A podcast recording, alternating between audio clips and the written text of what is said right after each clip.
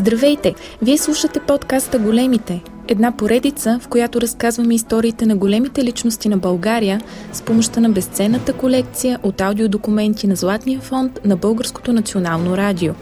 Аз съм Стефани Ангелова и в епизод 16 ще ви представя човека, който държи ключовете на народния хумор – Чудомир –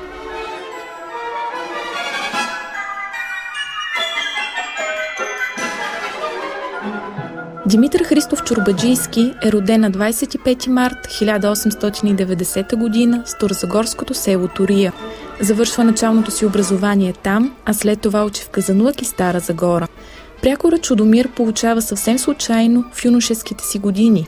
По това време издирвали дейците на ВМРО Яне Сандански и Чудомир Кантарджиев и навсякъде били разлепени обявления за награда за информация, свързана с тях – Оказва се, че Димитър Чурбаджийски много прилича на революционера Чудомир Кантарджиев. Комичната прилика пръв забелязва неговият съселянин Дянко Фурнаджията и веднага му прикачва прякора Чудомир. Майката на писателя обаче хич не го одобрява. Въпреки, че не съм го измислил сам, първата ми неприятност дойде от псевдонима. Като чула, че другарите ме кръстили Чудомир, мама се развика. Какъв прякор са ти измислили, бре, сине? Нямаш ли си кръщелно име? В нашия род никой няма прякор, само ти, че скара им се на тия кълпанен дет ти думата й.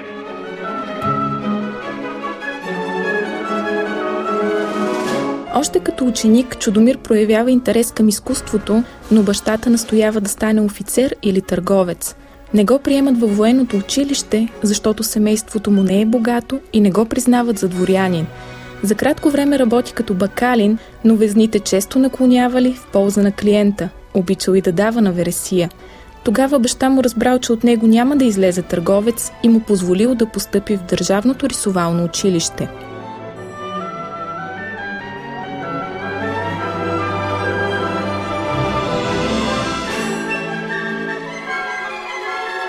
Студентските години на Чудомир минават в бедност и много лишения – един ден, през 1907 година, докато се разхожда по булевар Дундуков, Чудомир среща поета Любомир Бобевски и му признава, че от три дни не е ял нищо. Бобевски му казва, че има една сребърна дволевка, но все едно няма нищо, защото е фалшива. Монетата е направена доста грубовато и липсва надписът «Боже, пази България». Въпреки това Чудомир взима монетата и със свито сърце влиза в тогавашната сладкарница Роза – Щастлив е, че успява да изяде цяла чиния с пасти, дори му връща тресто от лев и 40.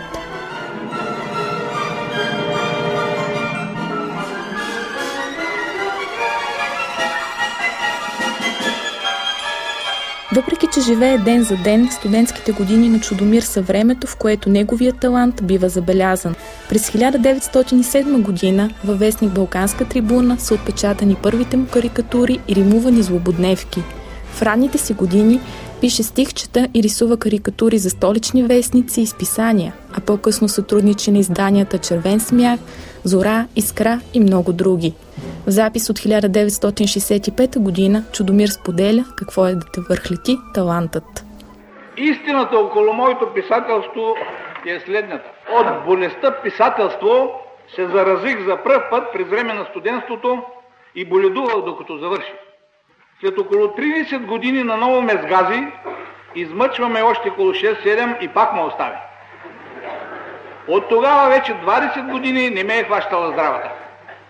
Болестта ми е хроническа, с дълги периоди, поради което за 70 години едва можах да стигна до филетона и късия хумористичен разказ. За да напиша по-солидна литературна творба, ще ми са нужни, значи, най-малко още 70 години.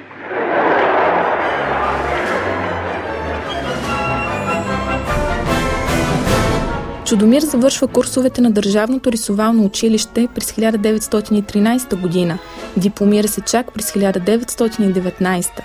Това закъснение се налага не защото е бил лош ученик, а защото е мобилизиран както по време на Балканската война, така и по времето на Първата световна. На Дойренския фронт той се бие рамо до рамо с Гео Милев и Димче Дебелянов. Макар и трудно да преживява тези две войни, на Чудомир му се налага да влезе в още една – той е мобилизиран и по време на Втората световна война, вече като капитан. Болката и смехът при него вървят ръка за ръка и той си спомня смешен случай по време на тази трета мобилизация.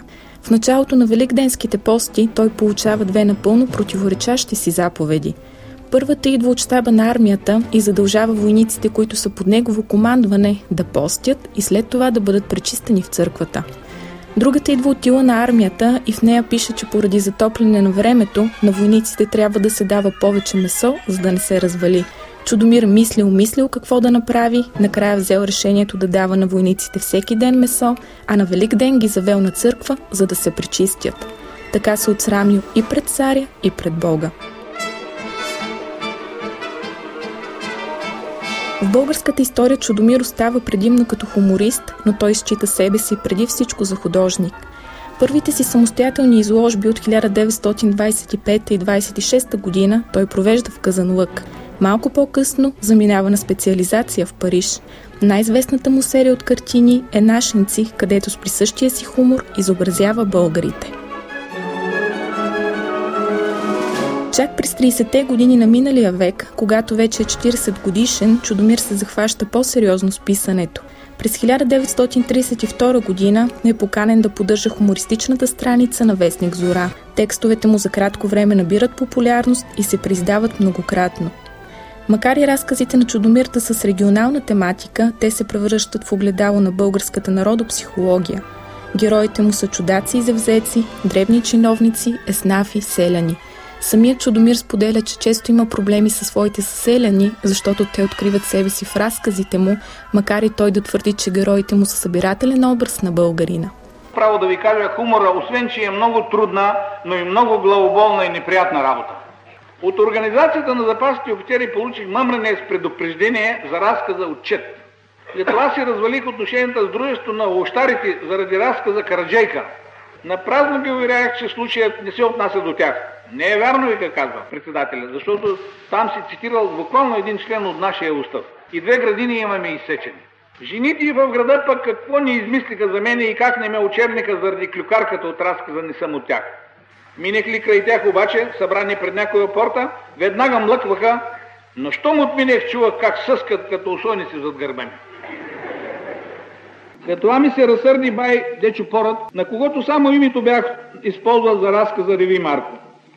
Пристигам един ден в село и гледам пред кръчмата насядали няколко старци, между които и Порът.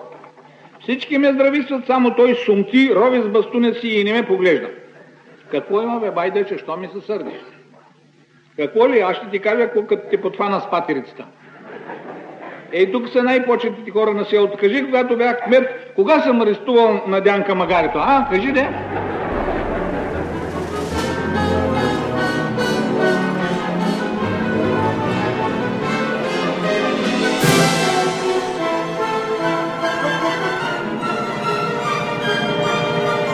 Макар и разказите му да са толкова популярни, Чудомир все се съмнява в таланта си и не обича да говори за книгите си. Страни от хората, рядко допуска до себе си журналисти. Често се пита, има ли смисъл от неговия хумор. Много неприятности и главоболия ми донесох тия мои писания, много горчивини и още тогава се запитвах, градимен ли е моят хумор и върши ли полезна работа или е пакостен и разрушителен.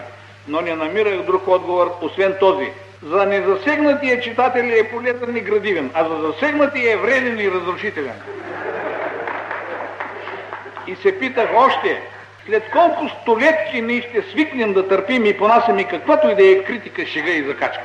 Последните години от живота на Чудомир са много тежки, защото той се разболява от рак. Няколко пъти влиза в болница, но все пак се опитва да запази чувството си за хумор – Закача медицинските сестри, шегува се, че иска резервни части за човешкото тяло. Вярва, че ще хапне от любимите череши, преди да си отида от този свят. При последното си влизане в болница обаче, Чудомир усеща, че нишката на живота скоро ще се скъса. На 26 декември 1967 година се самоубива, като скача през балкона на третия етаж на правителствена болница в София.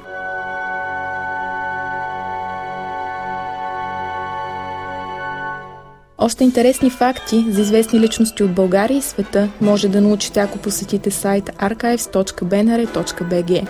За да чуете предишни епизоди на подкаста Големите, може да посетите binar.bg. Подкастите може да чуете още в SoundCloud, Spotify, Google Podcast и Apple Podcast. Присъединете се и към общността ни във Viber, BNR подкасти, за да научавате първи за най-новите епизоди на подкастите на Общественото радио.